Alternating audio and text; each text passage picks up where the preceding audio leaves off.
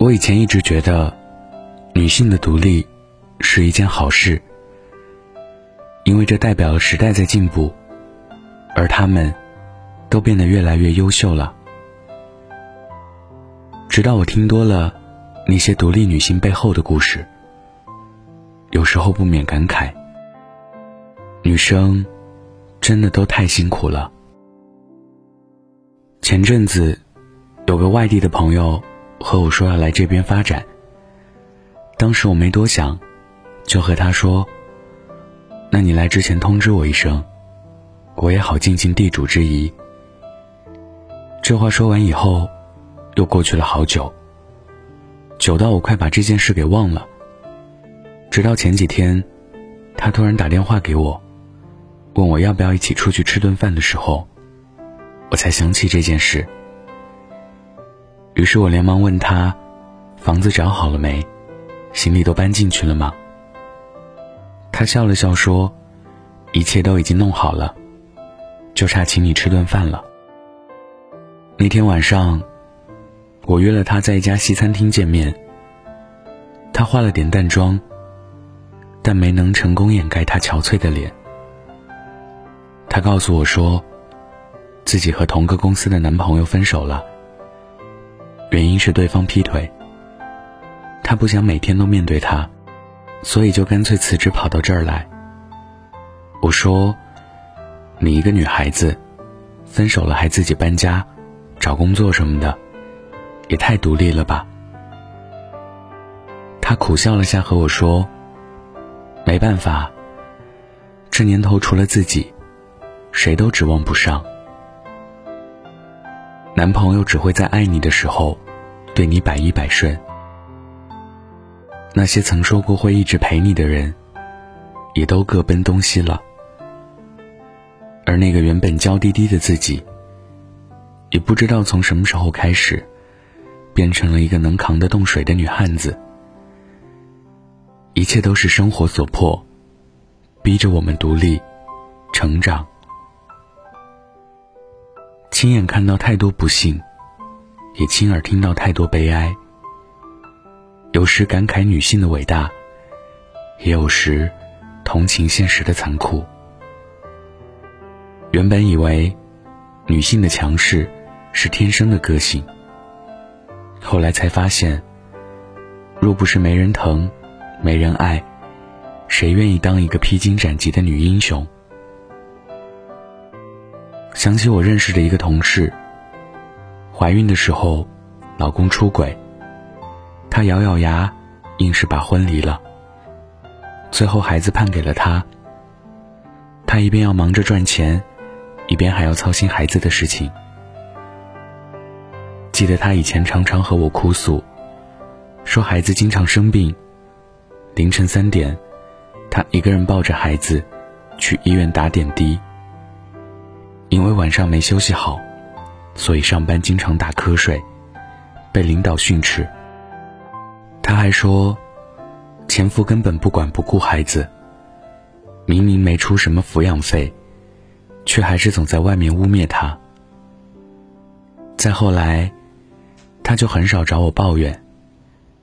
听说，他现在打两份工，周末的时候还在外头做兼职赚钱。孩子，则交给自己的父母看管。有一次，我开玩笑似的问他：“难道不想再找个男朋友吗？”他说：“单身其实挺好的，只是辛苦点罢了。”曾经在逛论坛的时候，看到过这样一个问题：如果还有下辈子，你愿意当男人还是女人？有人说，下辈子愿意继续当女人；也有人说，下辈子一定要当个男人。但留言板里有一句话，我特别的赞同。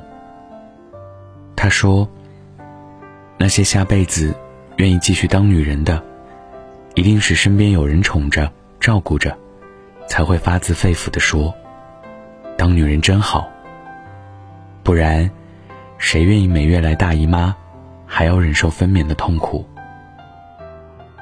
有人宠的女生，自然是不一样的。他们不用担心自己的钱够不够用，也不用害怕寂寞的时候会没人陪伴，因为他们想要的爱和陪伴，对方都能够给他。我见过那些娇气而又柔弱的女生，她们的身边大多都有一个特别好的男朋友，从不让他们吃苦受累受委屈。女朋友工作累的时候，会心疼，想多赚一点钱去养她。女朋友生理期的时候，会送红糖水，安抚她的小情绪。女朋友闹脾气的时候，会服软，想尽办法去哄她。也只有这样的男生，才会让女生活得像一位公主。很多男人。经常向我抱怨现在的女生不够温柔，也不够体贴，个个活得跟男人似的，实在是提不起兴趣。每当碰到这样的话题，我就想笑。有哪个女人不想在家美貌如花，岁月静好？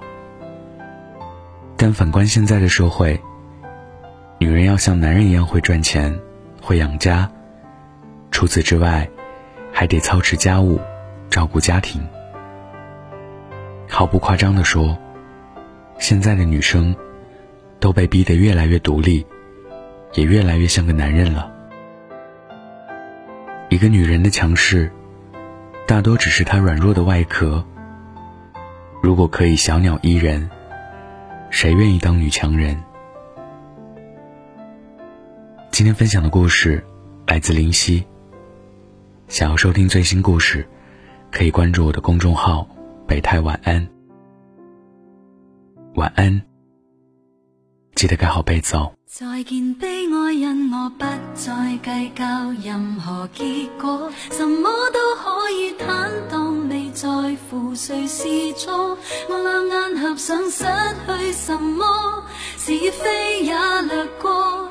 别固执到问一为何？再见伤感，因我不已被泪流留住我，什么的境界都爱